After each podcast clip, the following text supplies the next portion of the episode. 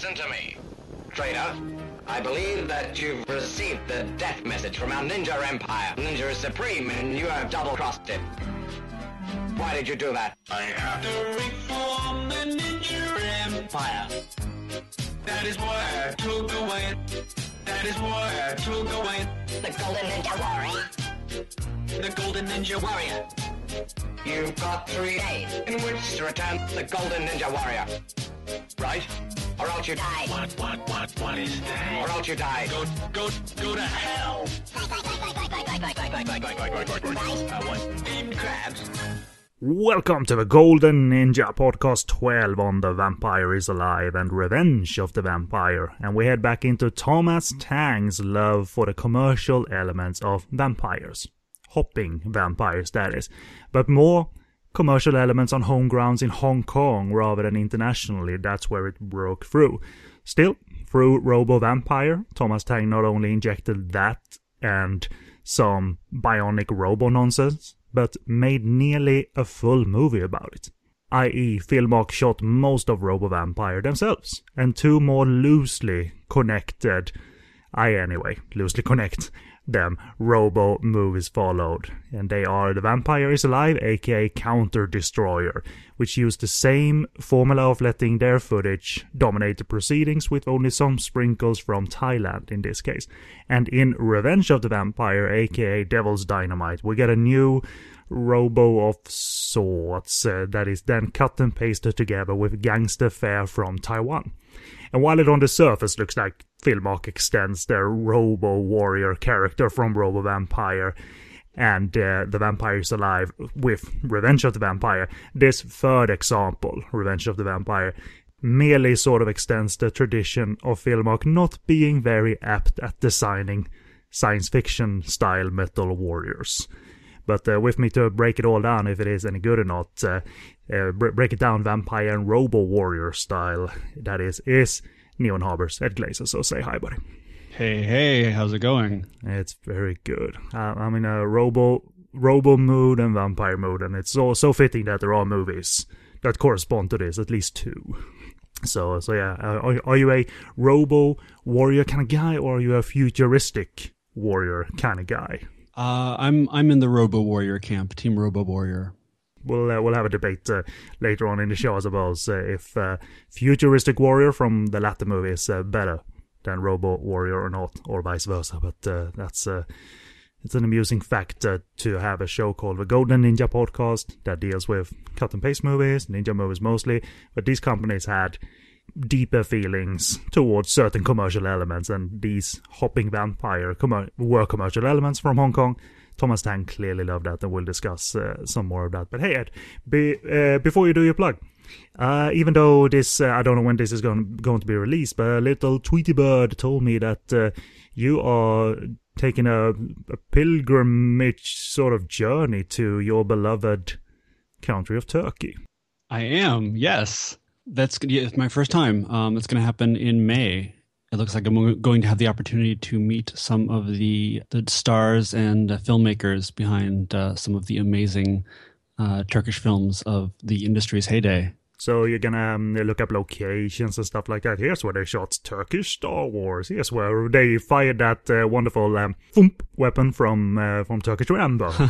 No, I don't. I don't. I don't think I'll be able to go all the way to, to Izmir. I'll probably be mostly in Istanbul, but um, at least I'll I'll see the people, if not uh, the places. And there's a very very uh, faint possibility that I might be able to uh, say hello to Cüneyt Arkın. Oh. Star of Turkish Star Wars, and as we know, Ninja Killer. Well, just to start uh, checking the roofs of Istanbul, then. Like, yes. Is it here? Is it here? Is is it rational to look up here? You did it in a movie once, but uh, but yeah, it's, it certainly looked picturesque, and I'm I'm glad you're do, doing the journey for both uh, holiday purposes and uh, for this purpose uh, purpose that matches your cinematic uh, fandom and all of that, and he- heck, even picking up some of the language. Uh, that's uh, going above and beyond, my friend. So good on you. Just uh, you know, just an introductory uh, conversational Turkish. I don't know that any of it's going to stick, but I'm trying. I very much uh, wish you luck on that uh, trip, and I hope it's super, super fun, and I uh, hope you can uh, document some of your journey, if, uh, if only for personal uh, purposes, to uh, sort of uh, make it uh, make it immortal. And uh, hey, hey, there's uh, plenty of cho- uh, chances to go go there again. So I hope it's a I hope it's a good time. Teşekkür ederim, which is thank you, but in a really terrible accent. And for and for some reason, being such a, for better or worse, a cultural cu- cultural geek, all I kept thinking of is the Monty Python skit with the uh, Hungarian to English uh, phrase the, book. Yes. Oh, if I, I know, told right? you I had a beautiful body, would you hold it against me? I am no longer infected. Yes. But but but it seems like you haven't picked up that book in regards to your Turkish uh, lessons that you're taking, so to say. Not so, yet. Yeah. Good, good, good. Uh, well, I wish you luck on that, but then uh, plug away Neon Harbor. Wh- what is that about, and uh, what is the Turkish connection to Neon Harbor in short? Sure. Um, well, uh, I am a filmmaker and amateur film scholar, and um, not only do I do a uh, to do a web series that sort of spoofs the kinds of movies that we talk about in this show called Ninja: The Mission Force, but um, I also have a nonfiction series called Déjà Vu, which is a short form series that looks at uh, foreign ripoffs, remakes, and knockoffs of uh, popular Hollywood and Hollywood-esque movies, and many of them are Turkish. Yeah, it's, uh, it's an enjoyable show, and uh, I even heard a little tweet about it yourself. Promised the world that uh, there's something happening with Déjà Vu again, which I'm happy to hear. So it's it's it's in production again. Uh, Indeed. Anything uh, anything vague you want to tease, uh, t- tease us with, or are you like revamping it totally, or is it a continuation of the path you've been following so far with it? It's uh, it's a continuation. I'm just uh, doing another set of five episodes, and it's very possible that by the time this episode is up, in fact, it's very probable uh, that the episodes will already be up. But I'm doing three Turkish films, a Russian film, and an Indonesian film. Right on. Like that's uh, that's um pro- promising material based on encounters alone there. So re- very much looking forward to that. And it's uh, neon harbor dot com, isn't it? For people yes. who do not, do not know. Excellent, excellent.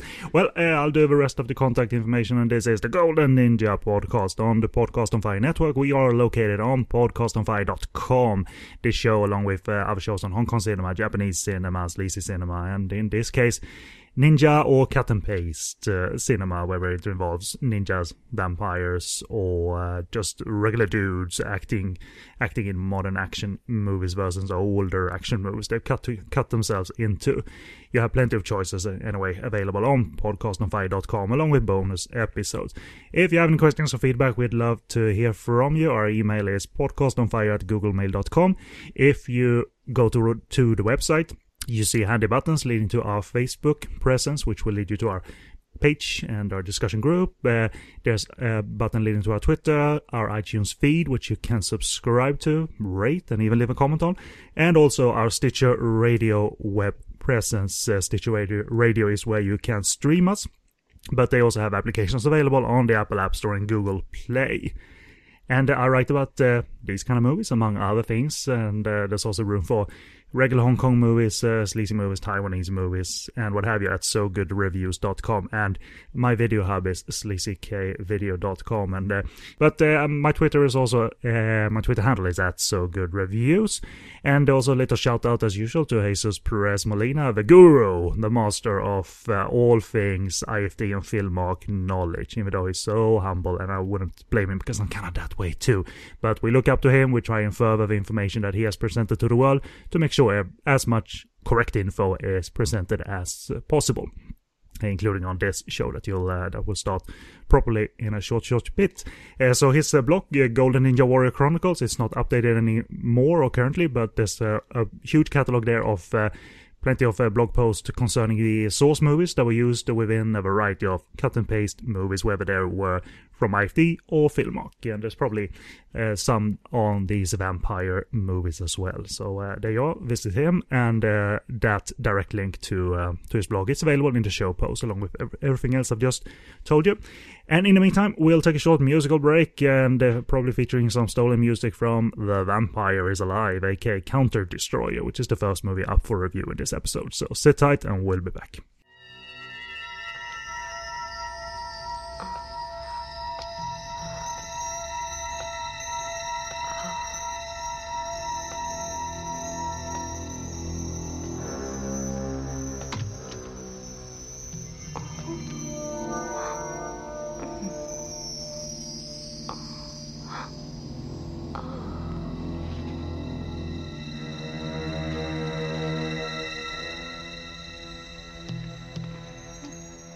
And welcome back, and the first review of this episode is The Vampire is Alive from nineteen eighty-eight, and plot from my re review of the film goes as follows. Shooting quite a bit of footage themselves, Filmark that is, to be inserted alongside a Thai movie starring Sorapong Chatri, a good friend.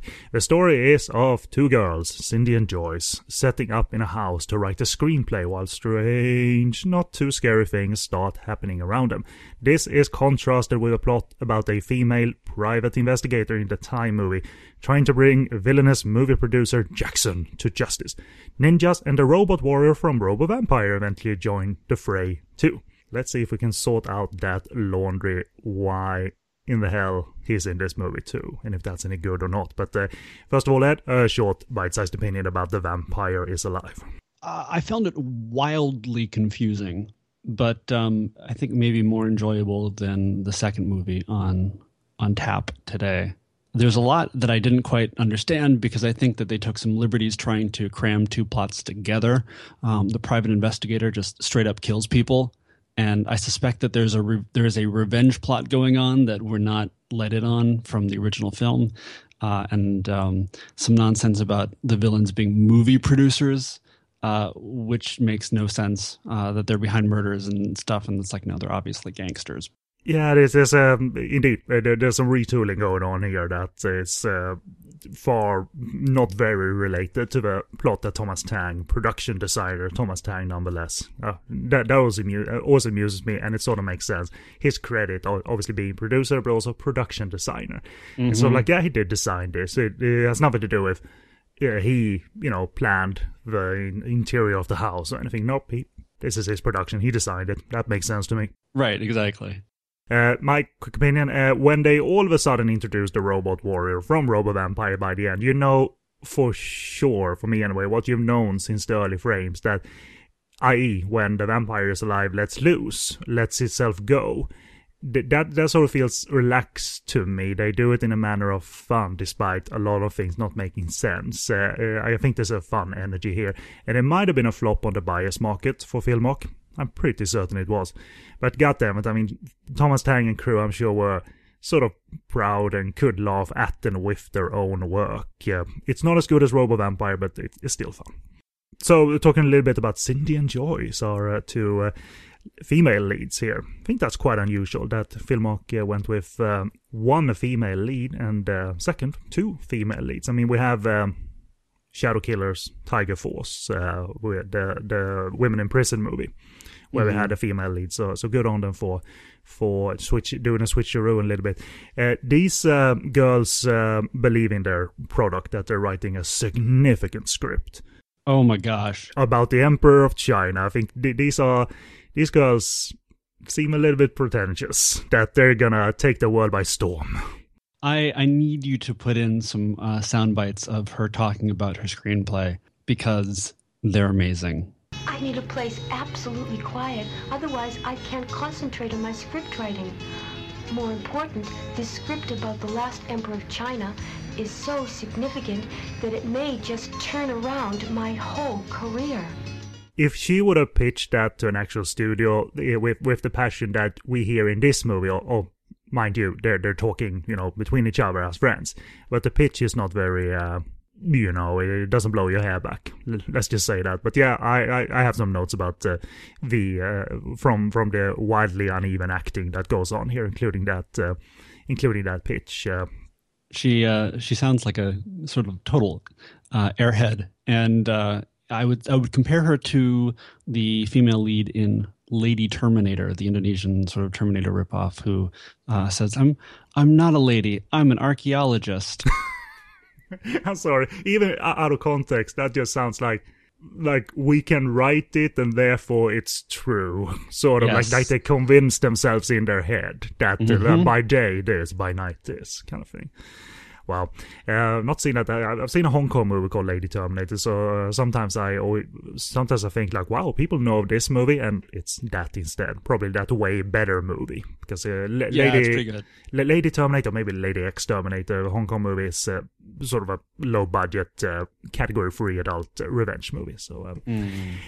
it may may not take a huge brainstorm session for Filmark to like do this cut and paste illusion here, this uh, trick to believe that it's uh, one movie. But I think it's always clever, Ed, that uh, for the illusion, even though we can tell it apart, that they mix Western and Chinese cast. Uh, but also, uh, they, this is the bewildering part of this vampire run, that the commercial elements that Thomas Tang, Thomas Tang is going with is very Eastern flavored. The hopping vampires were not this huge, a huge international thing. It stayed very much around Asia. So you, you obviously get the wacky Taoist priest here in the beginning, played by uh, actor Toh Suming, often turned up in comedic roles. Believe it or not, Ed, this was not oh a romantic gosh. hunk or anything. uh, but uh, you know, he, he does his thing reliably enough. Uh, but uh, our, you know, not only is our uh, airhead, so to say, um, uh, script scriptwriter, a little bit of a pretentious woman, she's also totally on the edge because she pulls a gun, gun on him. Once the spirit enters your body, it's like a parasite, and it'll torture you, and you wish you're dead. That really arouses my interest. Isn't it right that in the Qing dynasty, the boxes in the White Lotus were closely related to Taoism? Cindy, let's have a look. It should be interesting for the research. Uh-huh. For for no reason, because she she's sort of, uh, oh, what's he doing? The rituals and stuff like that. And uh, um, and, and also we get uh, scary dairy horror involving uh, plastic skulls following these ladies around in daylight. It's the best. I mean, the whole opening, like several scenes, are fantastic. It is that fun energy, isn't it? I mean, we're not sitting there and going like, wow, outstanding. But it is that fun energy, isn't it? It started off uh, a little inauspiciously when um, the film's, the, the movie's producer, the producer of this Emperor of China movie, uh, puts the two girls in a car and they drive off and they're like, good luck, good luck writing the script. Boy, I hope I hope the script turns out well. And I thought, you know, you probably should have written the script before you started filming, guys. Yeah, so, so far, so goofy. Uh, uh, you know, it, despite it being sort of flat filmmaking, I mean, it's not exceptional or anything, but it needs a genre push, though, to matter, and they, they do try, uh, obviously, where as soon as nighttime comes in. But, uh, you know, w- when you think of that ratio reversal that we talk of, that is when Filmark shoots and presents most of the footage that they shot themselves, and there's only sprinkles of the original uh, original movie, I mean, is that a delight automatically or a red flag uh, for you during the few times that it happened? No, it's, it's usually positive because because they're trying to sell these movies uh, and usually with some kind of spectacle or or genre elements or, you know, something a little bit fun or over the top. I mean, ninjas and so forth. You know, it's gonna, there's going to be more fun to it. There's going to be more weird stuff. There's going to be more just interest, even if it's not a great film. And so uh, I prefer it when Filmark and I F D shoot stuff, even if it's not, you know, stellar, because probably it's going to be better than the film that they are uh, incorporating. It turns out that it is like that, because you think that there is a red flag there because of the basic filmmaking nature that they normally presented during those ten to fifteen minutes we usually got. And the feeling of that being stretched out, that could have been a red flag. But all the examples I've seen, it turns out they're pretty good at feeling it themselves uh, because they have sort of genre elements to throw in there. And uh, that is nice padding rather than desperate padding. Yeah, well, you know, I mean, I think that's, that's I think you put it rather well. It's um, the thing is that when you only have, when you're only obligated to fill about fifteen minutes of time, you, you can repeat the same thing over and over again, like, um, you know, our favorite death list, death list kinds of films. Whereas if you are required, if you have to put in, you know, fifty minutes of footage, Um, you can't do that, so you are forced to have a plot, and if you get bored of writing it, then you can throw in um, a robot. Filmmaking one oh one, people. Yeah, exa- exactly. Throw in a robot. Like, uh, and, uh, certain directors adhere to that uh, for three hours at a time. Transformers. You know, throw yes. in a robot, everything will work out. We don't know this, so uh, we don't have Thomas Tang to interview about these things since he's uh, unfortunately passed away. But uh, having seen these Robo Warriors with vampire t- tinted elements and all of that, do, do you think Thomas Tang made a sort of a personal decision to feature it because this is cool, I like it? Or did do you think he s- totally believed as a businessman that this was it? This was the flavor for international audiences? I, I'd read that, that Thomas Tang, you know, people, and I think there are more surmises that Thomas Tang like became obsessed with the uh, the Chinese hopping vampires. The what is it, Kungsi, something yeah, like that. Yeah, Kungsi. And so he started incorporating them into his films, and I think that that's probably untrue. I think that movies like Mister Vampire and its ilk were successful enough that he thought that there might be something to adding them in, you know, a la ninjas and stuff. But that's just a guess on my part. How about you? It's a good guess, but I think he his timing is off, because at when he started doing it, um, he he should have been doing it already in eighty-five and eighty-six if he wanted to uh, catch the boom, because Mister Vampire, that series kept going for a while. First three movies quite all right. Uh, but but all, all the copycats came came coming and uh, came along, and by nineteen eighty-eight, if this is indeed a nineteen eighty-eight production, we sometimes uh, do not know for sure. It's, the the flavor was sort of starting to fade. Uh, he, he's mm. not like ten years late, but I uh, always thought like it's a bit too late to go with this. But maybe he felt like he wanted to could inject some fuel into it, and there are some touches that are definitely not in all the other Hong Kong movies, the, the sort of gruesome touches, uh, you know, the gore touches, or as much gore as Thomas Tang and his crew can produce. There, there was sort of a more zombie-tinted feeling to these movies rather than the Mister Vampire movies that they, that feature these hopping vampires. They would bite you, but they weren't very zombie-like in aggression like we see in these ah. movies. So that was sort of his touch, I think, which I sort of appreciated, yeah. See, I'm glad. I'm glad you. I'm glad you said that, because I, I was. That was purely, purely guessing. Do you remember what the Taoist priest said to me? He said something terrible is going to happen to me. Do you believe him? But they, you know, going back to Filmark, I mean, it, it does force them to write more characters and interaction. Um, so in in in this movie, if we focus on this movie, I mean, you sort of approve of it across the board in these movies. That it's not. It's nothing bad with them taking reins of the movie themselves, but how does it vary in this movie as acted and dubbed? I mean, do they manage to keep the momentum going in their scenes?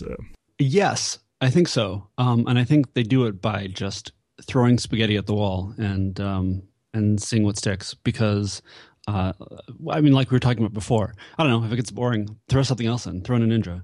Throw in, throw in Nightmare on Elm Street. Throw in, you know, whatever. Just, just do it. Just do something. And I'm like, well, okay, I'll watch that. It may not make sense, but I'm riveted because I want to see what nonsense you throw at me next. Yeah, and that is pretty much true. I think it's not the most insane intensity I've seen ever, but again, it doesn't um, feel very uh, depressing the way they are trying to please us. It is rather fun as uh, these different elements come at us. I mean, they do feature ninjas, but, you know, we haven't forgot that flavor. You know, we're still doing that a little bit. So, uh, getting back to the movie, do you think Cindy, the the the girl with uh, uh, the long hair, the long flowy hair, curly hair, do you think do you think she's dubbed by a man?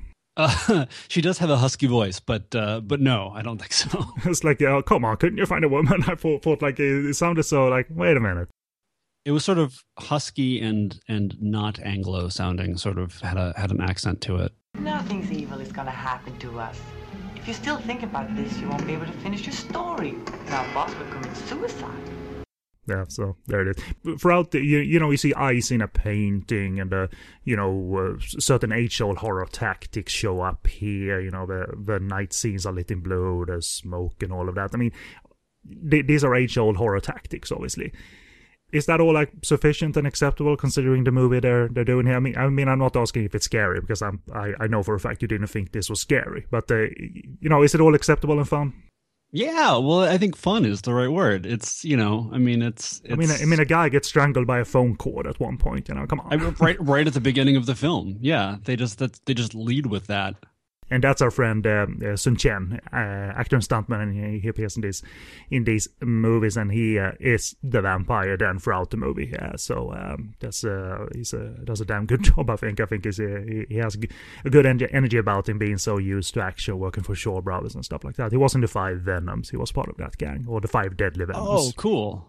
Don't remember who he was, like uh, who out of the Scorpion or blah blah blah, who he was, but uh, he he was part of that gang, you know, damn fine martial artist. So gotta go where the work is, man. I mean, and F- Filmark uh, put you in charge of filmmaking aspects. I'm all I'm so convinced that he worked on the action too, although we never see these credits because, as per usual, in the credits the names are all uh, you know, Western, you know, Steve this and Albert this and blah blah blah. So Homer and so forth. Yeah, the um. Uh, my understanding is that there were a fair number of um, of ex Shaw Brothers folks who uh, started working for I F D and Filmark. Totally, Kong Do.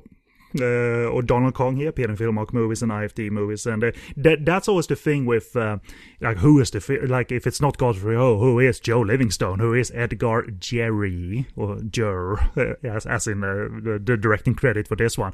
And I think we've all sort of come to the understanding that it's probably, you know, having asked Jesús Pérez Molina and the community, that these directing credits probably belong to a number of people that were behind the screen, because um, or scenes, and even in front of, because they, they were all around. Uh, the guys like Tommy Cheng, who did get credited every now and again, Kong Do, as I said, Sun Chien, and uh, a variety of um, you know stuntmen and uh, action performers. So I think Filmark sort of, it never felt to me, Ed, that there was one director, like on a Godfrey Ho joint, where he clearly was the narrative director and uh, there was action directors be- beside him and all of that. I don't know about you, Ed, but I kind of like that theory. They work together as a team, you know? I, I think that's accurate, honestly. I mean, we got Joe Livingstone, he's back for the second movie, and uh, who was the director of Robo Vampire. But again, they, they, these guys, you, you they pop up, you see them behind the makeup and all of that. So I think uh, Thomas Tang surrounded himself with a sort of core team. And who knows, maybe he he called the shots, you know, called action and cut on the set. Unfortunately, we do not have a lot of documented uh, material that uh, can sort of uh, uh, prove this theory. But uh, we at least know that it's not Godfrey Ho. We're damn, damn certain of that, so... It's a Thai movie. I, I, it doesn't have uh, an English name, the source movie that they uh, occasionally cut to here. I mean, Sorapong Chatri, who's probably the lead, uh, credited as the lead in the original movie, he turns up midway point. Seems like it's Jackie, the character of Jackie that the uh, female actress uh, plays. It seems like it's her movies. And when they start to interact, the movies, uh, the, the few times that they do, uh, how convincing, I always ask this, how convincing is it that this is totally one movie? Yeah, this one not so much. You know, the film stock looks pretty different, and then all of the plot elements are just not, they just don't gel. I think this is maybe one of the ones that that fits the least. Yeah. Yeah, yeah, because sometimes they didn't change the plot from the originals. I, I have seen some of the original movies, and even down to dialogue, if you follow the subtitles and remember the I F D or Filmark movie, you sort of see that they haven't altered things at all. They sort of just use the original movie as the leap, leap off point. But the original movie in this case had nothing to do with vampires. I'm damn curious, though, about her. Because as you alluded to, she's cold-blooded, like you read about. Um, you know, it turns out she's a P I. We know that. Uh, she just flat out shoots a guy in the head with a mini crossbow, scene one. And I'm dying sort of to know, what is the context here? Is she totally evil, or is this a cold, vicious world where this is needed? You know, I am literally curious about that. And having said all of that, I think she looked great in the movie. Beautiful woman, and she comes at this with uh, like a, you know energy, and uh, she has a feist about her. You know, she's not a ditzy presence or anything. But uh, yeah, I kind of like that. I mean, the glimpses we get into her cold-blooded nature. Oh, what do you think? Yeah, I think it's probably a solid actioner, um, and uh, I think it would make a lot more sense in its original form. I have a suspicion that it's some sort of uh, revenge movie, but um, I don't have any actual proof of, proof of that. No, exactly. I mean, they, they, I don't remember which. I talked to Jesús Pérez Molina once about uh, this one, um, and uh, I don't remember if he said that this is uh, a lost movie, or if it, if it was available on like V C D in Thailand or whatever.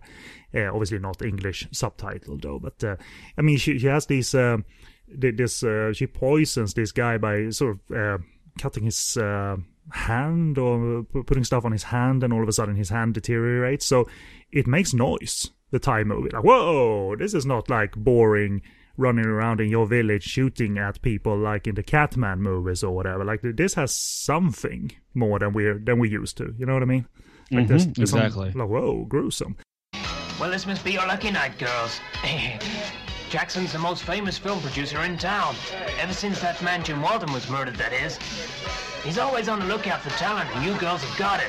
So yeah, it it makes noise. Um, it makes noise, and then, you know, boom, smash cut back to Filmark, who are, you know, doing the basic, you know, cat jumps into the frame type of scares. You know, there's no game-changing horror here, but the night scenes are really well lit. I think the Hong Kong crew that Tang got here surely were veterans of the industry. They knew how to light these uh, scenes in, in that blue fashion with the smoke machine going and all of that. And uh, it looks like a, a sort of a proper little Hong Kong movie to me. Uh, but uh, the comedic priest gets sort of tiring. Uh, Lam Xing-ying, who was the lead in the Mister Vampire movies, he had his underplayed comedic persona. He was sort of this out-of-touch master, uh, out of touch with the evolving world that's are start, is starting to embrace Western elements, so he didn't know how to properly like drink tea and stuff like that.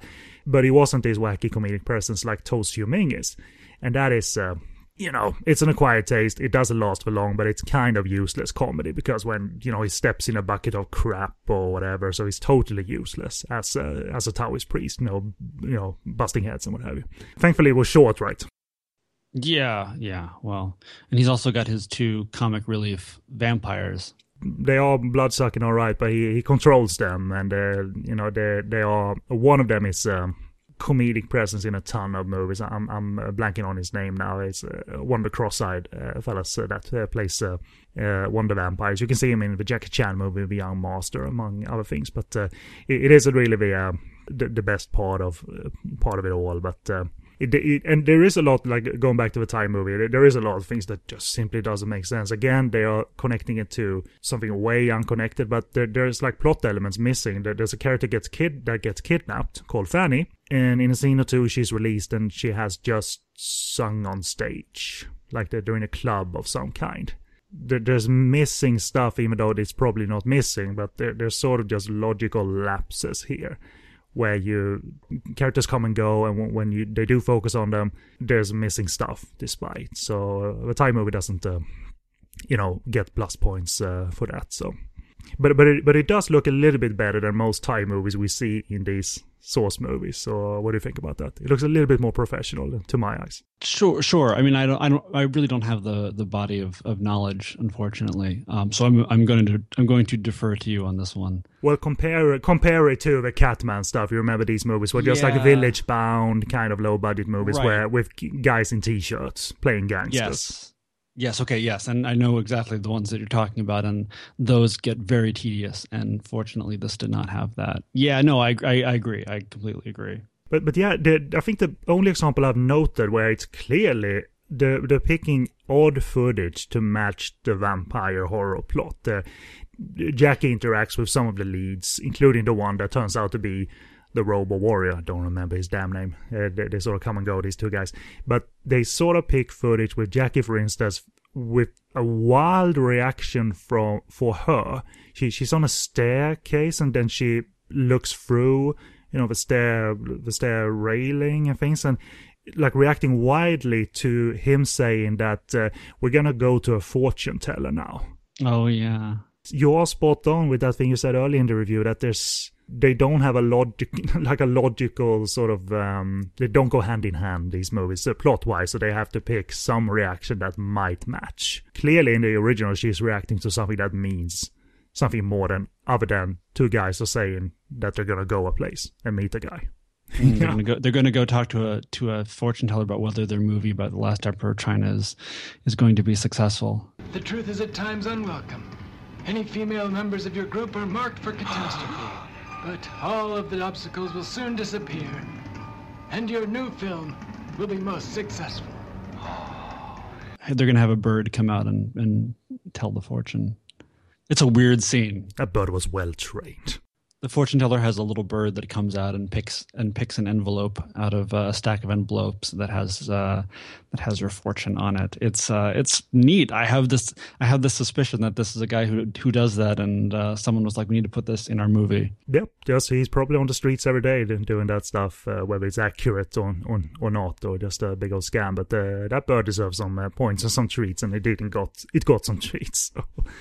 uh, you know, you know, I I, I delight. Um, You know, I find it delighting when the genres are mixed up and all of that in these movies, when the source movie is totally unrelated. Uh, you know, Ninja Commandments versus, you know, the Godfrey, uh, the old movie versus the Godfrey Ho footage, or the Joseph Lai footage. He's the director on that one.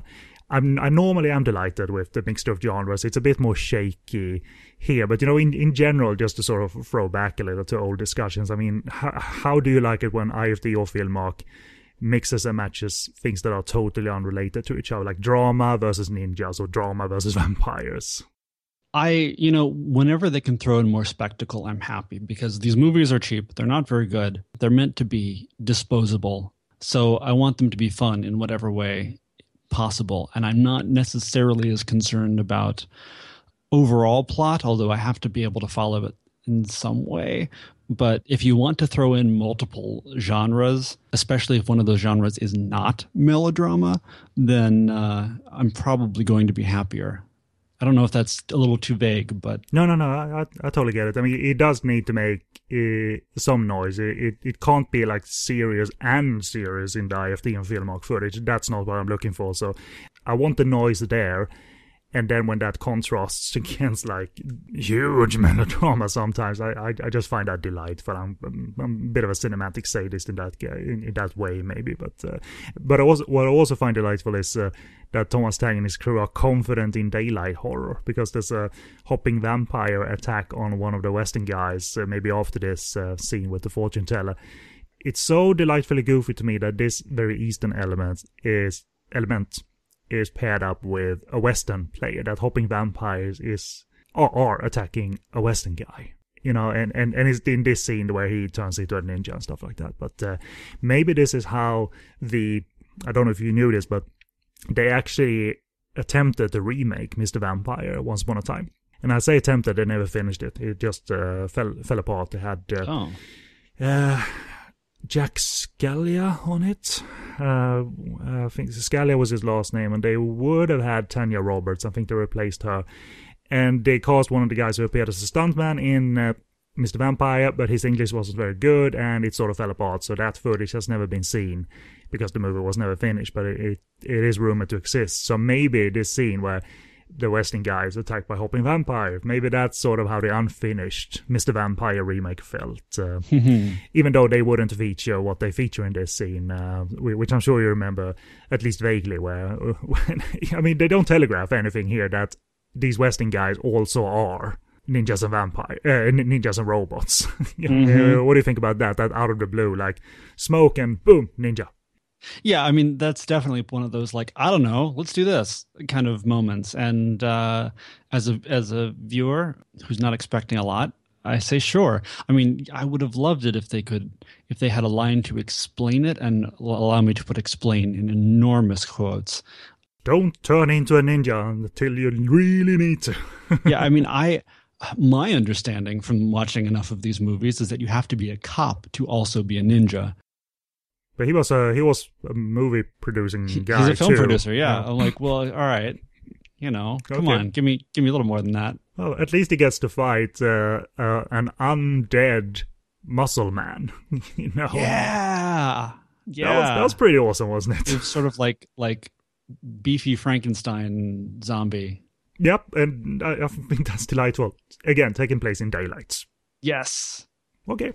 Gotcha, gotcha. They have nighttime scenes, uh, plenty of them. So, so they haven't forgotten about their cash cow, which is uh, ninjas, obviously. So, um, and they're not particularly good at hiding the double here behind them, behind them a ninja mask, yeah, because they ha- they have a close up of the double, and you can clearly see it. it's a it's an Asian man behind there. So they, they do a little sloppy doubling work there, rather than when at I F D you you got close ups of Richard Harrison and Stuart Smith as they. Uh, As they uh, when they appeared in close up and then cut to the stuntman again, so they're they're a little bit sloppy. That's okay. I can't fault them for that. I did the same thing in Ninja: The Mission Force with a a, a male stunt double for a fem- for a female actor. Well, wasn't that the gag though? No, I think I just I was I was uh, I didn't have enough footage, so I had to use the the wrong close up. It was fun. It was fun though, and it is fun here. I'm not uh, putting them down or anything. It's just one of those uh, one of those notes. You know, uh, the whole house uh, sequence. We come to that, and it starts to affect the girls and all of that. Then we get uh, echoes of uh, a famous Wes Craven movie. I mean, I kind of know the answer, but I'm gonna ask, ask it anyway for sake of context. Does any of the shenanigans at the house at the, as the movie goes on hold any tension as uh, the vampire starts to chase the girls and affect the girls? Or is it just sort of basic, like, smoke machine and go? I don't know. I mean, let's. How about interest? It was. It was. It held my interest. I wanted to see what happened because there was enough weird stuff going on that I never quite knew what was going to happen, if somebody was going to die. Um, once they set up early on that a whole big horror action sequence with the murder was all a dream, um, which makes very little sense considering what happens later. And some of those characters who were in somebody's dream are actually for real. For real, uh, you know, it's um, I didn't I didn't know what was going to happen, so I was curious. How about that? Yeah, yeah, I, I think that's very fair. And also, I, I my interest level was held because uh, Sun Chien as the vampire, the, the you know human turned vampire, he looks a bit more deader. You know, they, they really go not to town, but to make sure he looks a bit more, you know, dead and uh, gruesome as uh, made up. Uh, and also, and this is sort of the question: do you think there is an echo here of uh, A Nightmare on Elm Street? Oh yeah, absolutely. There's no question. Um, I mean, they they do some of the the possession stuff from Nightmare on Elm Street Part Two, um, where Joyce is possessed by um, the spirit of the evil um, Freddy Krueger-esque monster with the the knife claws, um, which is totally a thing that happens. Uh, then there's some other little bits like a hand coming up out of the bed and uh, stuff like that. It's good fun, and it looks pretty good. Like that, the prop prop that they bought or made looks, you know, okay. Like the uh, the claw prop that uh, Sun Chien is wearing, so it, it sort of looks good and uh, and uh, sufficiently shot and all of that. I, I sort of agree. Well, one of my favorite um, quotes, and I'm gonna put it in, but I'm gonna say it anyway. It's it's sort of it's said. It's a it's it's audible dialogue, but it sounds like one of those like Chinglish subtitles from these Hong Kong movies, because Joyce says at one point, "Bullshit, nut, get back to work quickly." Oh yeah. And "bullshit, nut" sounds like it sounds like a crew member from Hong Kong says said to her in broken English, like, "Say that," because who says "bullshit, nut"?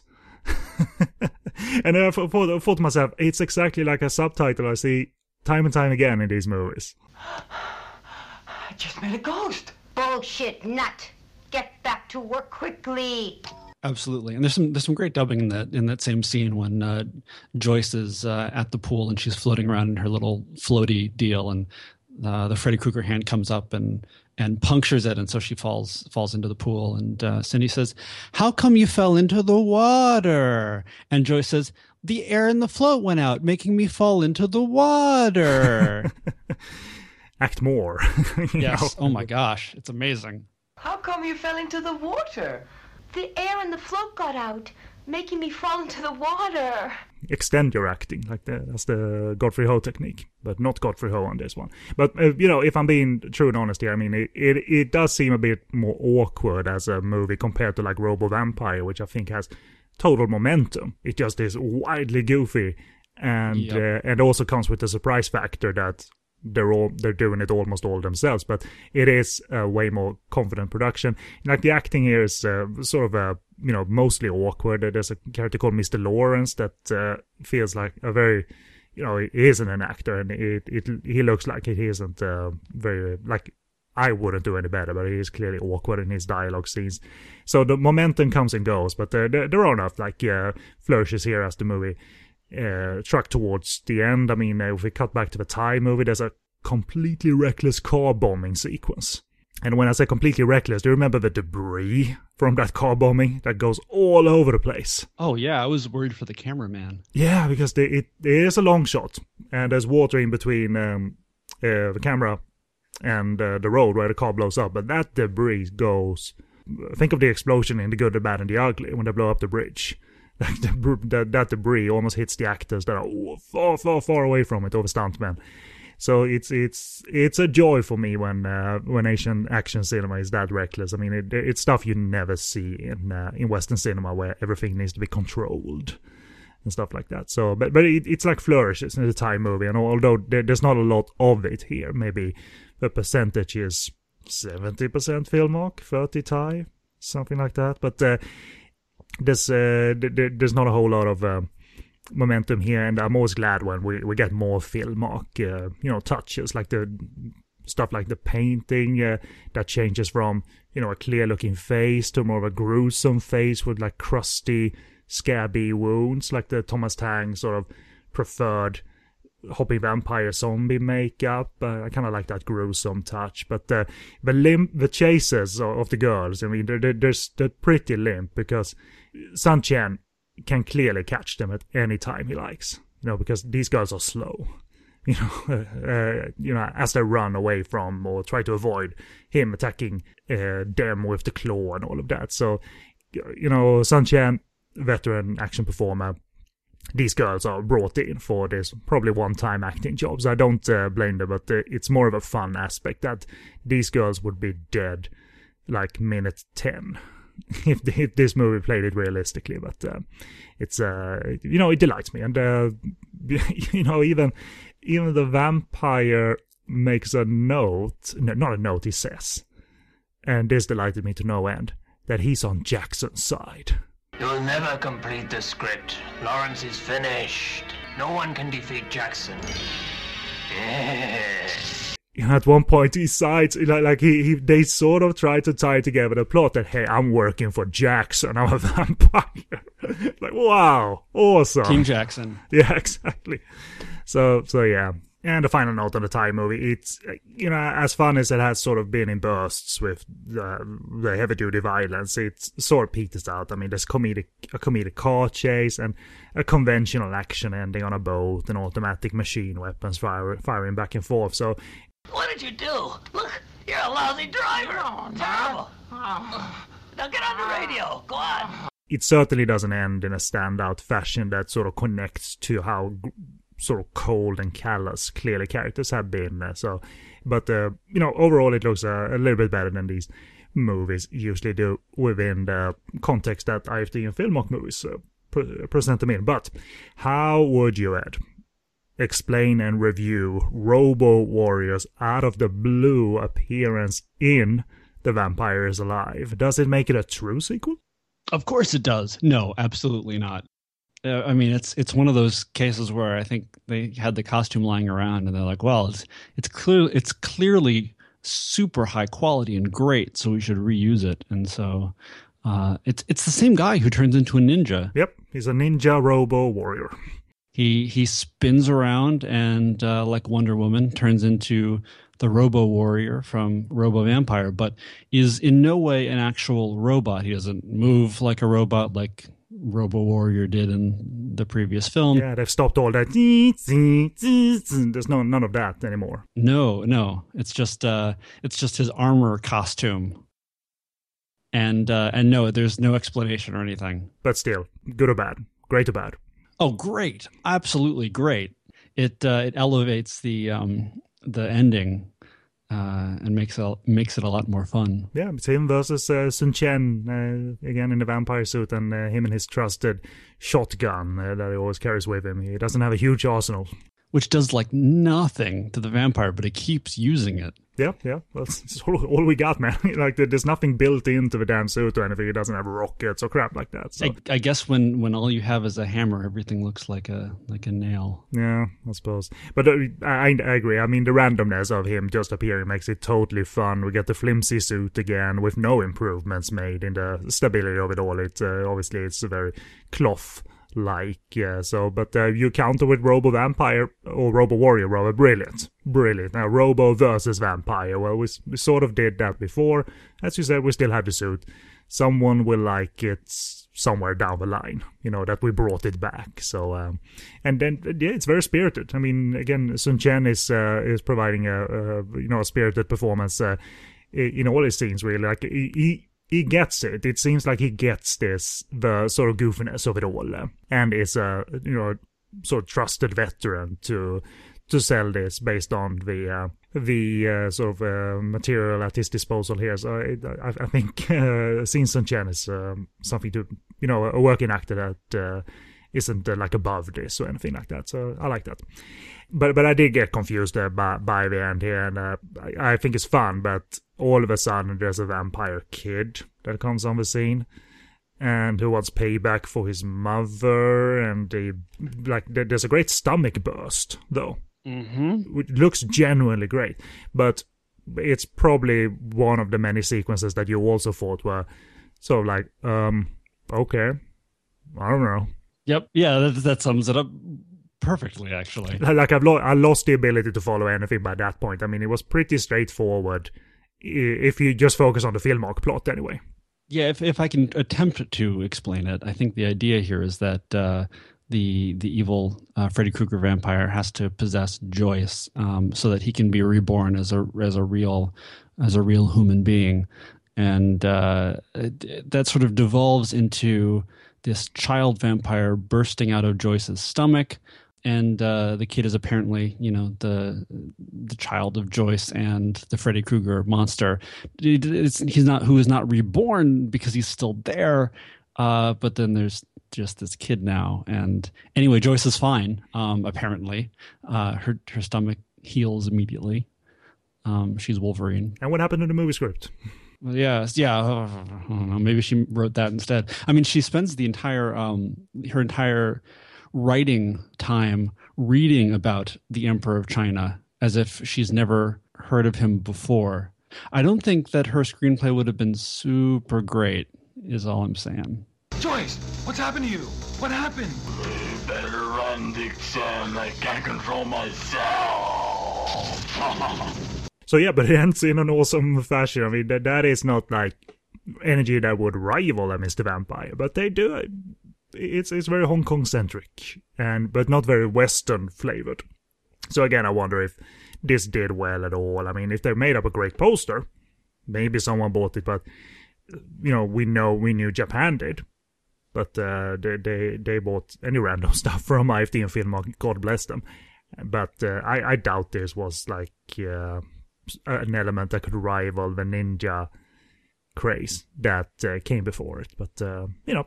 It's about being a businessman. You you take ch- chances sometimes. You, you're not just in it for the fun. You know, he was a businessman after all. There's money to be made, so who knows? I don't have any other notes, so uh, do you want to say something else, or should we talk availability? No, I think I'm good. I think uh, I think that's covered pretty much all of my notes. I obviously recommend it. I think it's fun, but I, I wouldn't uh, I, I wouldn't throw Robo Vampire and this at you at the same time. I mean, if you sort of like the feeling of Robo Vampire, especially that there's more footage by the the filmmakers, uh, f- filmark, f- filmmakers. If you like that notion, then yeah, Vampire is Alive. Give it a shot. Come back a week after watching Robo Vampire and watch this one. After having watched Robo Vampire twice. Yes, right, of course. Okay, as for availability, there is a widescreen version circulating that originally was released on Japanese V H S, and it's a full scope frame and good quality, and it ended up on a D V D.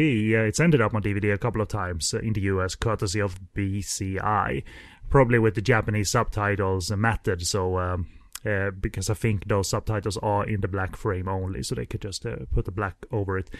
And I, I don't know if that is totally a legit release or not by B C I in by doing that, but uh, seeing as the Japanese V H S is more expensive and a collector's piece, and you can get B C I's double feature of this and the Filipino film Magic of the Universe c- quite cheap.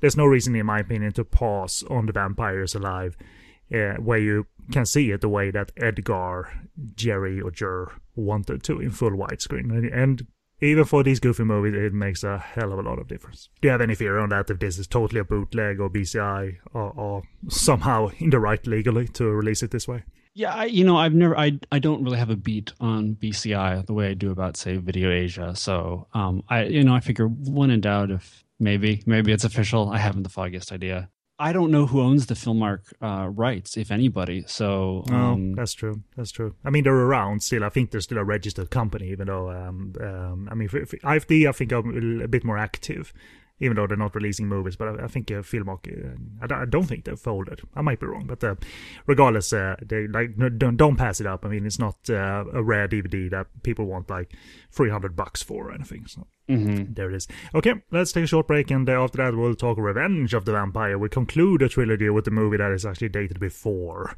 The Vampire is Alive. It's a nineteen eighty-seven movie, and I call it a trilogy. It's my sort of silly way of like, hey, there's sort of a Robo in there. There were two other Robo. They were Filmark. I call it a trilogy. Like, in my mind, it works. Like, I'd I'd love to pair these, or not pair, but uh, like uh, do a triple bill of these three movies. It makes sense to me, and in the order we've covered them. But uh, it, they, they have no true connection, obviously. There's no uh, Freddy Krueger vampire, uh, despite him bursting out of the ground. In, in the At the end of this one, he doesn't appear in Revenge of the Vampire.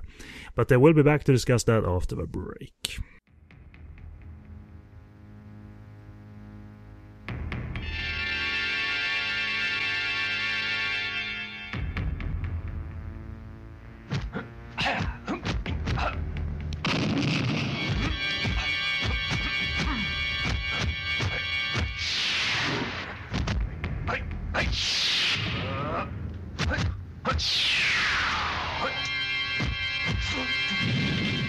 And welcome back, and this uh, episode concludes with the review of Revenge of the Vampire from nineteen eighty-seven. And review from my uh, Robert plot from my review of the film goes as follows. Barely interacting with the source movie called The Giant of Casino from nineteen eighty-one, directed by Chan Jun-Lung, director of the three D Army, which is actually a three D hopping vampire movie from Taiwan. Uh, good fun. Uh, Thomas uh, Tang spins uh, spins Fred to attach that movie to the plot of Ronald, our soul westerner in this movie, I think, hiring a Taoist priest to create hopping vampire killers. Working on the orders of Mary, played by Elsa Jung from the original movie, this is uh, a measure, a countermeasure to take out Steve Cox, played by Wong... Stephen Cox. Stephen Cox. It's not even Steve. I think they go with Steve and all throughout in a respectful manner. Uh, played by Wong Goon-Hong, who's about to be let out of prison, and he himself is after revenge on Mary. And uh, the countermeasure by Filmark against, uh, you know, against the villain, against the Taoist priest and all of that is The Future Warrior, played by Shun Kwok Ming. So I, I think there's only one Westerner in this movie. Uh, so uh, it's, uh, as I get to in my brief, opin- uh, brief opinion, it's one of the most... local movies. One of the more local movies I've seen Filmark produce. There's barely any Westerners in this. Mm-hmm. So, uh, outstanding, it's, of course, it isn't, but it has decent Filmark energy and lunacy and quite extensive and actually great fight choreography. Plenty of it. With a bearable-looking gangster outing from Taiwan, because I, I don't know the entirety of The Giant of Casino. I mean, it looks pretty pretty okay, so I find no reason to complain, and the Filmark crew look look to be inspired having the action freedom, if talking that co- concept alone. But uh, what's your brief opinion of Revenge of the Vampire? Yeah, I mean, I liked it okay. I think um, pretty okay is a good uh, summary of the Giant of Casino uh, footage. It's not as outrageous, outlandish, and um, anything goes as uh, Counter Destroyer, but it's it's not bad. Don't worry about it. Those vampires, they're our slaves. Yep, yep. And also the ratio is sort of evened out a little bit. I'd say fifty-fifty. Yeah, that that sounds about right. Yeah, so it's not uh, a total reversal to what we're used to here, but it's a little bit less than uh, what we've uh, come to love and be delighted by in uh, Robo Vampire and The Vampire is Alive. But but you'd think it's a source movie we're watching when, uh, you know, Ricky Cheng, who was the actor playing the Taoist priest, and he was in Five Element Ninjas, uh, like a, an actor working with... Um, The, the, the legendary director Chang Chie during the latter part of his career, and he plays the Taoist priest, and oh my god, this must be the source movie. Cut to, oh, there's a Westerner here too. You know, Ronald, who I've never seen in a movie before and since. Uh, that delights me, and the, the commercial thought uh, is here that we gotta sell it to the international market, so we gotta have it in English, ha- having someone to speak English, but still, like, it's It's so threadbare. It seems like they could have just made their own Hong Kong hopping vampire movie. But, uh, you know, the market train of thought is what goes here. But uh, it is one of the least uh, Western tinted movies. For yeah, I don't know if that creates less color for the movie. Did, did you miss the goofy Western acting, for instance? No, no, I didn't. But I mean, I think, you know, part of the joy of the movie is um, uh, pretending you're twelve years old and laughing every time they say something like, "We've lost Cox." And uh, Cox won't live long after ruining your wedding day. It's like, oh, wow. Believe me, I snickered quite a yeah, few times yeah. because uh, they always refer to him with his full name, obviously, because he got it. Yeah, Stephen Cox. oh, no. Oh, no, Stephen Cox. I even think they missed his, not the Cox name, but I think they went all sloppy and referred to his first name as something else in one scene, because I thought, like, hey, did I hear wrong? Wasn't it Steven? Because they say something else, but then they get it right throughout the movie after that. But uh, you know, it's it, it's quite delightful. They are creating vampires, you know, to on the orders of Elsa Jung from that other movie. I just think that, wow, if you tie it up, it's and shoot it and edit it, it works. You know, you know, whatever, we make it work, we shoot it out, take it if you like. And I, I, I'll gladly take it in. Yeah, oh, I agree entirely. And, you know, they do some interesting, well, interesting is maybe the wrong word, uh, but uh, they try to make it work by, uh, you know, they wanna they wanna kill the they wanna get Stephen Cox, and they wanna they wanna kill him with their hopping vampires, but. Um, Well, how come the hopping vampires never make it into that other movie? Oh, well, they were injured early on, and so now they're recharging and healing, so we're going to have to use conventional methods to try to kill Stephen Cox. That doesn't matter. Madame Mary's got Fox to take care of Cox. That'll give us time to work on the vampires. That's a movie. That's a, you know, a complete and finished movie, therefore, and... and uh... call it logic if you like. I call it good good fun. And uh, and also, they are still not letting go of their prior cash cow, because we got the appearance of ninjas that sometimes are referred to as shadow warriors for this one. Oh, yeah. And also ninja zombies slash ninja hopping vampires. And they don't look particularly good as uh, sort of directed and choreographed. They sort of look su- super awkward. But then when the Asian action performers get to perform action, that's where the confidence comes in again. So mm-hmm. it's, it's sort of like, yeah, I guess we jump around like this, but can we start kung fu fighting? Well, that, that's going to be awesome. I can spot a confidence, though, in the way... if we presume Filmark was sort of a team making this, these movies, again, the theory that we discussed, I can spot a confidence in the team here, in the way they're, you know, making uh, or crafting the opening scene, you know, the timing of the physical fire effects as Enrique Chang, so to say, moving objects around as the priest performs his ritual on uh, on his altar and all of that. That's just my fear, sort of filmmaking confidence that we, we can pull this off. We're a Hong Kong crew.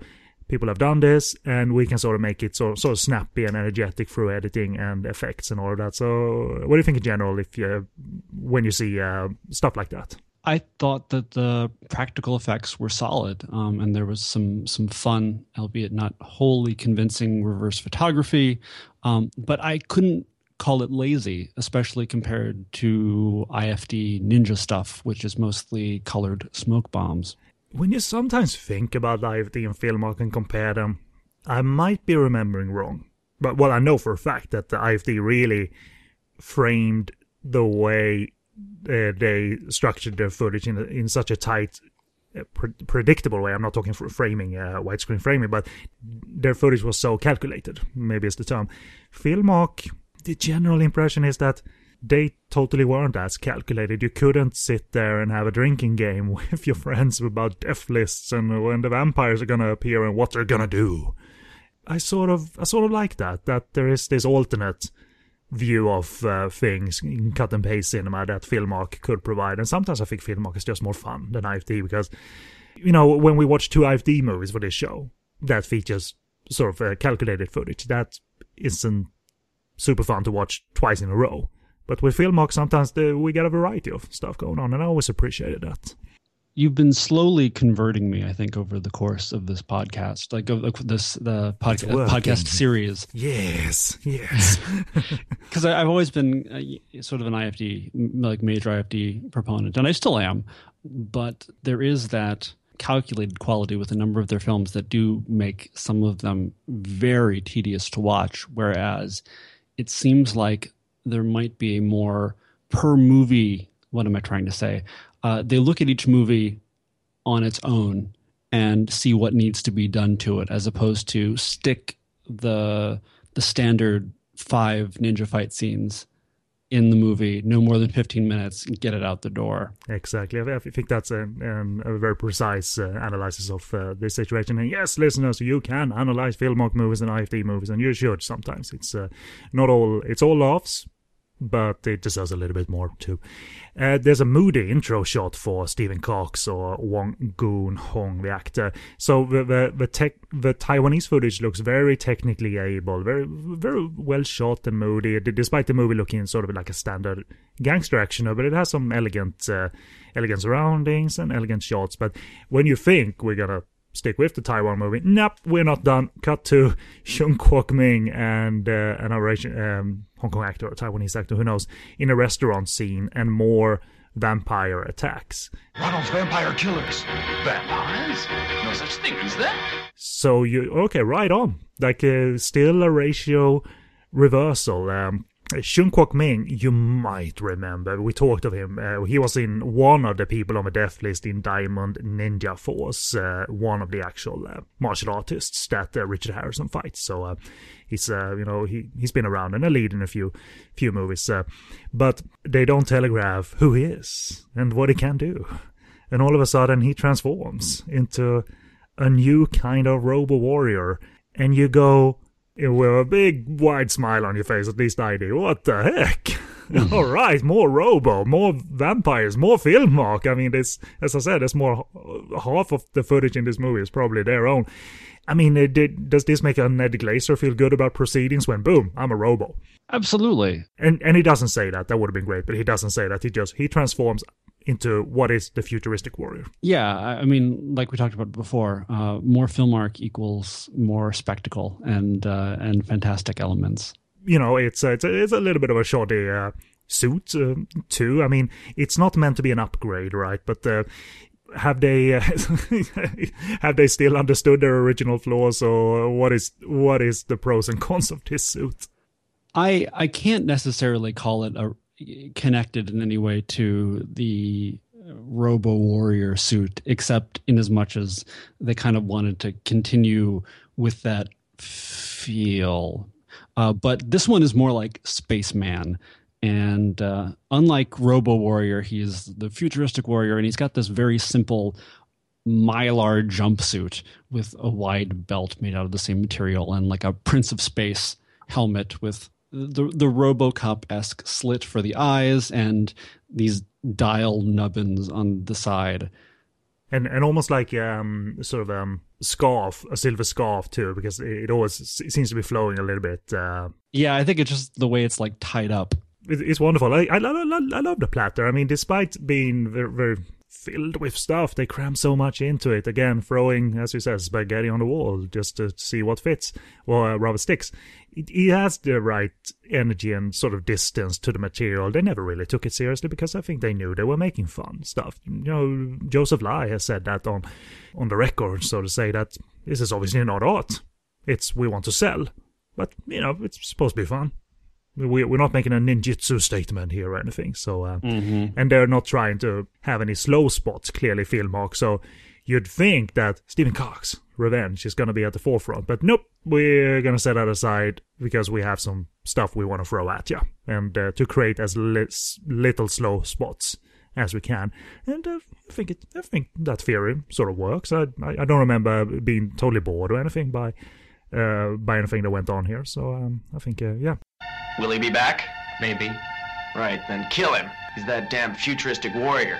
Speaking of uh, the futuristic warrior, is that uh, Stuart Smith doing the voice? I was just about to ask you that. That was my next note. If you thought that was Stuart Smith, I think it is. It's when he dubs characters, he isn't as wild as when he appears on screen.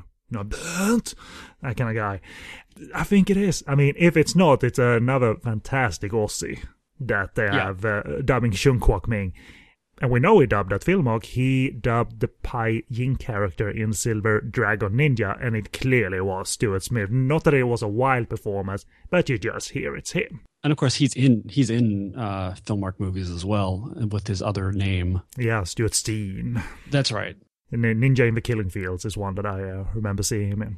If it's not, fine, but uh, I'm going to go with the assumption because it just makes me happy that Stuart Smith dubs our futuristic uh, warrior. So, um, uh, but, but yeah, as I said, it's certainly not boring. Uh, we find out that this is how they decide to tie footage together, by pouring on the vampire content and the gangster content. And uh, that's what we have. That's what you're going to have to accept. And I have no problem doing that. And uh, again, the Taiwanese movie has... Uh, you know, fairly elegant-looking surroundings. It's well-costumed. It's not a cheapie, necessarily.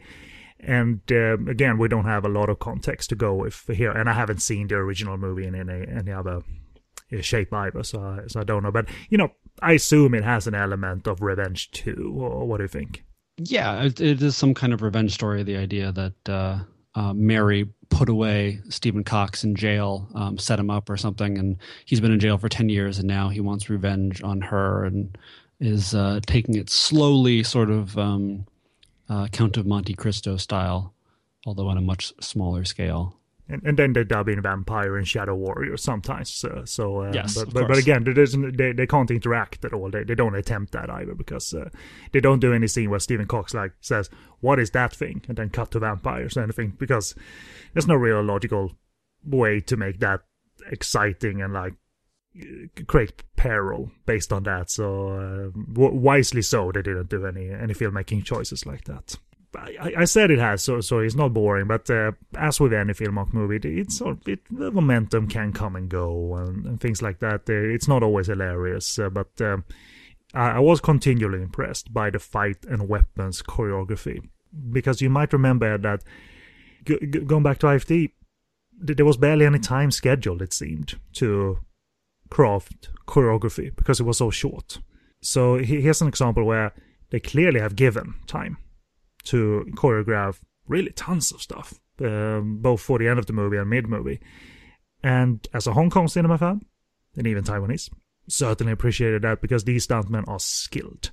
They are totally super skilled. They are dressed like fools, obviously, being, you know, mm-hmm. vampire shadow warriors and uh, futuristic warrior, but they are skilled, skilled guys who are taking bumps and doing acrobatic stuff that is just uh, reckless, too. So uh, was there an element that's, that uh, sort of stuck with you, that there's a lot more action here?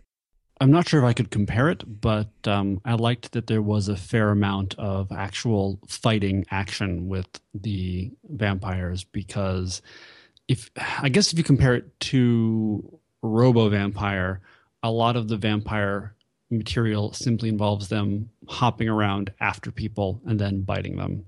Yeah, they, they, they keep them that stiff, but here they sort of do that, but makes them very, like, they're all super action able too. They're they're not stiff as they fight, you know. They're they're uh, they're, they're fully able. So uh, yes, and that keeps it interesting. Very, very much so, and uh, and uh, I think coherency is pretty decent. It's not a difficult film to follow, um, compared to The Vampire is Alive, who made it quite difficult by the end anyway. Um, or what do you think coherency-wise it's uh, it's doing for, for you? Yes, no, I, I agree completely. And and it continues to be amusing, because they dub in stuff like, uh, you know, Elsa Jung's character saying, like, the vampires will get you, Stephen Cox. You're going to die. The vampires will get you, and I'll be there when they do. You bitch! Uh-huh, or or his or her um, fiance when she when uh, he learns the truth about his uh, about Mary, says uh, she never mentioned any vampires to me. She was the queen of the underworld. No way! Yes, it's true. She was behind the vampires. I mean, that's so wonderfully stupid. I I laugh at the with the movie, because It it sort of is that sort of random movie generator thing that actually creates a movie.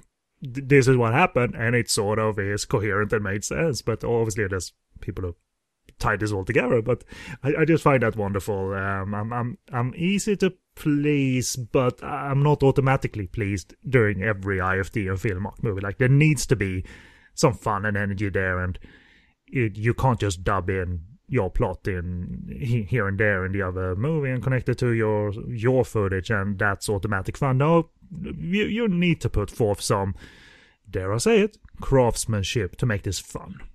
Mm-hmm. You know, it's as easy as that. Um, I mean, you know that as a filmmaker, you can't just point and shoot and claim that you have done something, you know, superb just because you right. you, you shot it.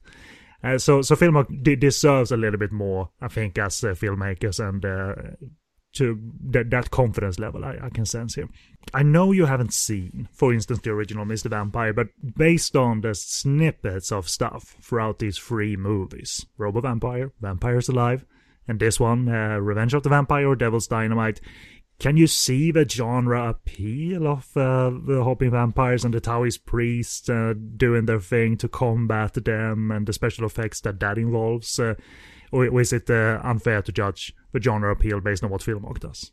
That, I mean, yeah, it's probably the latter. But I, and and so and from those, I have a I have a difficult time, because I, I sort of kind of half get it, you know. And uh, but uh, there are liberties that maybe this one that these movies take that maybe the sort of originals uh, don't um, that make things a little bit stranger. I mean, I kind of get that the whole idea behind them is that they're from an older era, so they have an older uh, era's clothing, and the hopping comes from sort of the rigor mortis and the body stiffness, and so it all it's all from that. I mean, you, you even see them pop up in Super Mario Land for the Game Boy. Really? Wow. Play it again, you'll you'll see them. But then modern characters get attacked and die and become hopping vampires, and they're wearing the old clothing, and they're they're not as they're not as rigor mortis, and they're doing the same thing. And sometimes they can fight, and sometimes they can't. And there's an enormous amount of time uh, spent on rituals that, because they're sort of arbitrary, don't hold a lot of visual uh, or sort of story interest. Mm-hmm. We, we, which is very fair, and I can say Filmark totally drops the rule book uh, here. Like the, the stuff in Mister Vampire, the, real, the rigor mortis stuff, the vampires that do have to battle, they don't break out of that stiffness, you know, stiff acting. They they are difficult to battle, but they keep it. They, they keep that rule going. Filmark just kind of drops it and has fun with it. Yeah, the, the one one thing I find interesting is the. the use of little prayer notes that you can stick on their head and they become inactive. Um, and that's cool. I always call them Post-its because that's sort of yeah. how they're done. You know, you write, you, you, you write a little prayer on a Post-it real quick and then you stick it on their head and they, and they stop. Um, and that's always been fun. Yeah, it, it's a, it's always created uh, entertaining sequences, whether in Mister Vampire or other movies where foolish uh, assistants to uh, the Taoist priest master manages to make them detach from the heads of the of the vampire, and they get chased around. So, you know, depending on the filmmaker in charge, that that is a lot of fun. And uh, because there are copycats to this stuff. I mean, if you got the actor Lam Ching-ying in these copycats, at least he always came off uh, very well. But uh, there are some copycats uh, out there that are not as fun. But I always have fun with the genre, though. It, it never it never bothered me. And uh, there, there's some stuff here connecting back to the Sammo Hung movie Encounter of the Spooky Kind, aka Spooky Encounters, when Shun Kwok Ming has all the uh, writing uh, written on him, uh, which is sort of protective uh, protective spells, I suppose. There's a sequence in Encounter of the Spooky Kind where uh, where uh, nude Sammo Hung has uh, all that uh, written on him and stuff like that. Oh my. So, well, he is obscured, you don't see his willy, but uh, yeah. So good, good. Like like if you want to watch two really good movies out of this sort of genre canon, if you will, Mister Vampire and Encounter of the Spooky Kind um, are, you know, reference examples, uh, you know, admitted by a lot of the fan community, but, but uh, that they are, and I certainly recommend them. I think they are the perfect uh, ones for entertainment and uh, sites you, uh, creative sites you rarely see in cinema. You want revenge, and you go to Mary to get it, and that's why she has ordered Ronald to create the Vampire Killers. Again, the Taiwanese movie The Giant of Casino, which is a wonderful, slightly mangled English title. It's uh, sufficient and standard uh, filmmaking, evidently, but the colorful and fun nature belongs to the Filmark footage, and that's why this movie succeeds, in my eyes, quite well. You know, if, if, we, if we'd had mostly the Taiwanese footage, I'm not sure we would have come off liking this movie as much. It's not technically lazy, the Taiwanese movie, but... Um, it doesn't seem like a hidden gem out of this early eighties uh, gangster uh, ga- uh, gangster canon, but uh, I would like to see the original. I'm quite a fan of Taiwanese movies, quite a big fan of Elsa Jung, who looks great in this movie. Uh, you know, part of that well-costumed note that I gave you earlier, listeners, I think extends to her, and she, she's quite an iconic uh, actress. So, um, no, but I'm curious about the original movie, but... Uh, The versus the Filmark footage, Filmark clearly is uh, is uh, the winner. But I always ask you this, despite uh, be- because of how unrelated the elements are here. Obviously, the genres are quite unrelated. Taiwan versus Filmark. How how strong is the feeling that this is totally one new movie called Devil's Dynamite or Revenge of the Vampire? Mm, visually, the the two um, kind of.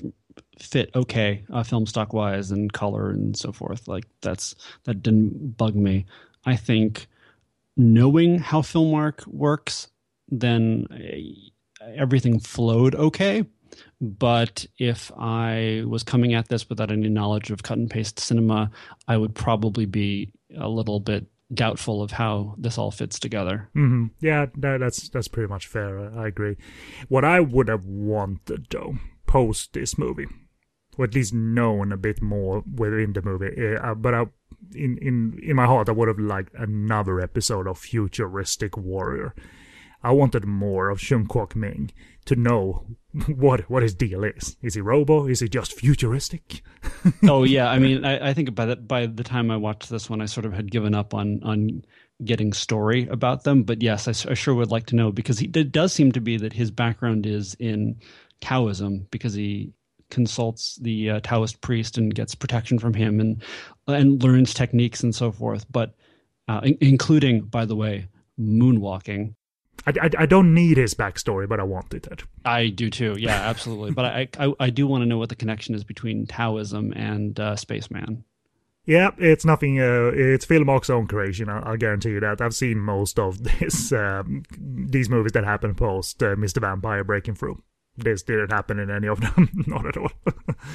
um, so, some minor teeth in the Taiwanese movie that I forgot to mention. There's a wonderfully gross scene where a character sticks a knife into his own eye. The, the, the guy with the eye patch, I think. Uh, there's also a subplot about Stephen Cox's gold. And uh, at one point, this character is confronted, and uh, rather than being killed, he kills himself by sticking a knife into his own eye. You know, it's cut to a dummy that they Uh, shove a knife into. It's but it works. The cut works re- really well. They they don't linger on the dummy or anything. It's uh, it's a really like a boom boom cut, and also intact in this version. Thankfully, um, like it's not censored or anything. So uh, I, I I enjoy that the, the teeth that that you can create using very little means. You know, low budget means uh, effects wise. Who do you want? You want me. Some elements from Mister Vampire, you know. They they do try and do here like vampire busting gadgets, like like these uh, strings that uh, the vampires walk walk into, and then explosives are set off on them because they, they touch the strings, and then, then they all spark and what have you. So uh, they did it more elaborately in Mister Vampire, and even animated the strings, you know. Mm, that's cool. They they sort of, I think Filmark, they did quite a clever thing, and they light it, it looks like. Uh, it's not a, an animated effect over it, but it sort of looks like it illuminates that string. Yeah, yeah, yeah. I'm not I'm not sure how they did that. I also liked their the anti-sorcery mirror, which uh, sort of appeared in both films. Yeah. The only thing Filmark can't do is, again, the animated effect. Usually when that mirror does its thing, it sends out, not laser bolts, but uh, some kind of energy bolt that needs to indicate that... Uh, It hits. Uh, it hits the vampire, but uh, Filmark are not. Um, their, their filmmakers are not shoddy by any stretch of the imagination here. But it's not a thing I think they maybe knew how to do, or simply didn't have the money to do, because th- those effects require some post-production work that maybe wasn't in the budget for. Um, but it still works. Still works. And again, I gotta credit the impressive end acrobatics between Shun Kwok Ming and the variety of vampire shadow warriors and, you know, the stuntmen. You know, it's one of the best choreography jobs on any of these movies, and it goes on for long. In a, like, it adheres to a standard that you see in many Hong Kong movies. I think it's totally impressive. The, the various falls that they do, and the various, various elaborate choreography that they do, uh, you know, not just... you know, hand-to-hand stuff, but there, there's stunts involved in the midst of it too, and uh, yeah, they're falling on breakaway props and stuff, but it's so well shot. It, it's clearly by a team that has gathered so much experience working uh, under other action directors, and I think if it's one aspect that I've I'd forgotten about this movie, is how impressive it is as an action movie, and uh, I know these movies usually get poo-pooed on, and I'm not here to question your opinion, listeners, but I've elevated like the action aspect in these movies uh, when we watch I F D movies for the ten seconds that they last. They look good. But here we got a couple of minutes of it in total, and uh, I think it's wonderful. I think they really did a good job. So uh... I'm a real live man. Feel that. My heartbeat. See? Vampires are dead. And I'm not dead. But who was that then? That's a real vampire. My hero! My hero! You naughty boy, you come home right now. We got to talk of one more thing, and then you can share if you have any other notes. But uh, we talk posters sometimes, and uh, Filmark and I F D had great poster designers. Works of art, man. The uh, poster for this one, under the alternate title, that it's mostly known as Devil's Dynamite. Which doesn't make any sense. Devil Dynamite. Well, it, it makes it makes less sense when you look at the actual print of the movie that says Devil Dynamite. Yep, there it is. There it is. Indeed. With no S. So it's a bombastic poster, though. So break it down for us. Like, does it match the flick? Oh, yeah, totally, for sure. Just the way they always do. Uh, but no, it is an amazing poster. There's uh, in this pile of sort of post-apocalyptic rubble, there's uh, two or three blue-clad ninjas in the foreground, one of which has something like an M sixteen assault rifle, and the other has a rocket launcher that he's pointing at a couple of helicopters that wow. are that are flying towards them at the top, um, one of which has been hit with a rocket and oh is in God. the process of exploding. What a drama. Nary a hopping vampire or a Stephen Cox in sight. Isn't it genius marketing? I mean, I think I think they believed in their product, but still, we're selling movies here. We gotta create an action poster. And I, I, I forgot the, the tagline, which is, "For the Shadow Warrior, no enemy is too deadly." Oh boy, yeah. I haven't seen any other poster design uh, that for this one that that features Revenge of the Vampire. I've seen a screen cap from uh, from a wide print of this that has Revenge of the Vampire on it, so uh, yeah, so so that's why it's mostly known as Devil's Dynamite. It's certainly a relative of the uh, Robo Vampire poster. It it has a very very same kind of similar feel. Well, at least there there was um, a, a hopping vampire there on the Robo Vampire poster. Didn't he have a chokehold on him and crap? And he, he did, and then there were also uh, helicopters exploding. I just love that. It's so energetic, and they are totally works of art, man. I mean, someone had to paint this stuff, and they did such a good job. Uh, I would love to have some of these. I like the ones by um, uh, Eagle Leung, mm-hmm. uh, who did a lot of the I F D posters, um, or the box art. I would love posters of some of those. And then they did this effing Photoshop degradation of the original posters for their current promotional mm-hmm. materials, I F D that is. That just looks awful. It's really terrible. Like the Ninja Terminator poster with uh, Richard Harrison in the air, essentially, like the Hong Kong skyline, and they paste him onto the Hong Kong skyline, you know, above ground, above water. It looks awful, absolutely awful. Yeah, I mean, you can see if you go to the I F D website, they have press kits for all of their films, and you can see in all of the, you know, the first pages, the front side of them is the poster for the film, and they're all this Photoshop nonsense. Where Google Images uh, holds uh, most what you need if you want to look up original stuff, including the one for Ninja Terminator. Be a real man. Do unto yourself what others want to do to you. Cut your balls off. Yep, yep, yep. I'm done. I'm done. Uh, do you have anything else you want to say, Ed? No, no. That's that's it for me as well. Mm-hmm. And uh, so we're done with the... Uh, I mean... I'm not totally serious when I say the Robo trilogy or the Robo Warrior trilogy. I still like the feeling of these movies belonging together. If I were to put them on just as entertainment for once and not for work like this time, I'd watch them all in that order and all of them, because I just like the feeling of, yeah, those are the Filmark Robo War, Robo movies. Yeah, they're not, I mean, they're not sequels, but they follow a similar train of thought and were clearly produced, you know, around the same time. And I wanted to, I mean, we haven't, I haven't encountered it yet. Uh, th- these weren't the only ones. I mean, you have things like Vampire Raiders, Ninja Queen, I think. And I've seen a screen cap of it. Wow. It, ha- it has the guy, uh, one of the guys who plays the uh, sort of comedic uh, sidekick vampires in The Vampire is Alive. He's in that. But I don't know the content of that or how the ratio works and all of that. But I haven't even pursued the movie. It's one of those, I know it exists, but... I, I just haven't yet, uh, so um, I'm hoping that's another fun gem, so we can make it a, you know, quadruple bill here. You know, gonna increase that. As for availability, it's mostly, unfortunately, only available cropped, despite a Japanese widescreen V H S existing. Because uh, I, I saw a screen cap of it um, ages ago on the I F D Filmark Facebook group. Uh, B C I. Again, put out this cropped full-screen version on a dub- D V D double bill together with the widescreen version of Robo Vampire that also is from Japanese V H S. So, uh, but I would love to see them all in widescreen. That would be would be such a luxury. And I applaud Japan, and it's not surprise, no, not a surprise that Japan requested widescreen elements for for these movies, for their V H S releases, and uh, they normally looked very, very good to uh, for for for V H S releases. I mean, they were solid-looking, colourful prints that Filmark uh, shipped over to to Japan. So, um, and they were also in English, so they didn't dub them in Japanese or anything. Yeah, but this D V D by B C I can also be found very cheap. So if you're after Robo Vampire and don't want to pay a lot or money for the V H S of it. That's on a possible boot, possibly not, uh, double bill D V D from B C I together with, so to say, the third one in, in the trilogy, Devil's Dynamite or Revenge of the Vampire. So there it is. Uh, and it was definitely shot in... Uh, Because I remember the screen cap was like two point three five, and that matches the era the original movie Giant of Casino was shot in. They, they, they usually still shot uh, scope movies uh, back then. So uh, so yeah, it, it looks uh, quite a like quite a cramped time, but uh, we take what we can get. No weird.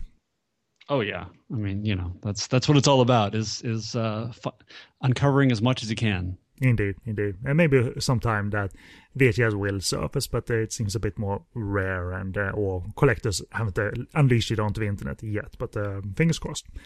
Uh, next time, uh, no, nothing to announce. We're enjoying the freedom of programming this, uh, you know, these episodes freely after that initial run of I F D and Filmark background info that lasted for uh, five or six episodes. Um, so me and Ed will head into the Golden Ninja think tank, and uh, we'll announce on the Facebook uh, group, like, and we'll talk obviously uh, amongst ourselves and listen to uh, each other's suggestions and all of that. Uh, but uh, so I have no concrete plan, but that uh, freedom is uh, quite a thing, and we're not running out of stuff either. And there's stuff we haven't seen either, which is cool. We can go in blind on certain stuff too. Have you spent any time thinking of, oh yeah, I got to bring that movie to the show? Or you you you take it episode by episode?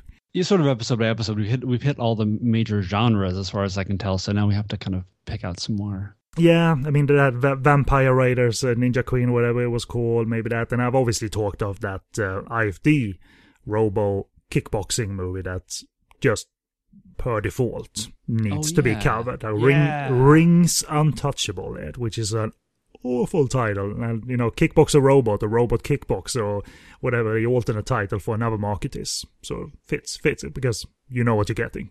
So yeah, we'll see. There's pl- plenty of odd stuff to still cover in the way that we do, but uh, for now we're gonna sign off uh, for first with some quick contact information. And this has been the Golden Ninja Podcast on the Podcast on Fire network. We are located on podcast on fire dot com, along with all the other shows on Hong Kong cinema, Japanese cinemas, Lisi cinema, and a variety of stuff, including uh, uh, bonus episodes that uh, are exclusive to the website. If you have any questions or feedback, what's your favorite out of the Robo Warrior Vampire trilogy? So let us know. Podcastonfire at googlemail dot com. You can also check us out on Facebook. If you if you go to our website, uh, there are handy buttons leading to our Facebook, our Twitter, our iTunes feed. So rate and subscribe, and our Stitcher radio page where you can stream us. Uh, and I write about, among other things, these kind of movies that we cover in this episode over at so good reviews dot com, and my video hub is lisa k video dot com, and my Twitter handle is at so good reviews. And over to you, Ed. Where are you on the web with Neon Harbor and everything? Sure. Um, you can find uh, myself and my work, which includes the uh, comedy series Ninja: The Mission Force that spoofs the kind of stuff we talk about on this show, at uh, neon harbor dot com. Um, I'm also on Facebook at facebook dot com slash neon harbor, and Twitter at twitter dot com slash neon underscore harbor. We all pray that this uh, Ninja uh, Filmark exposure rather and the Robo exposure will trigger creativity to then subsequently trigger a season three of Ninja: The Mission Force featuring ro- featuring Robo and vampires and stuff like that. So, like, it's my secret agenda, obviously, Ed. I, but, uh, I wish. I would love to. Yeah, uh, well, uh, even if it's only two seasons, well, go- good job. We all enjoyed it. So we are done. So uh, there's only one thing to say. It tracks back to the whole uh, thesis of the show. That is a Golden Ninja Podcast, and you kids need to remember one lesson. If you take only one lesson away from all of this nonsense, it is: I am the champion of the ninjas.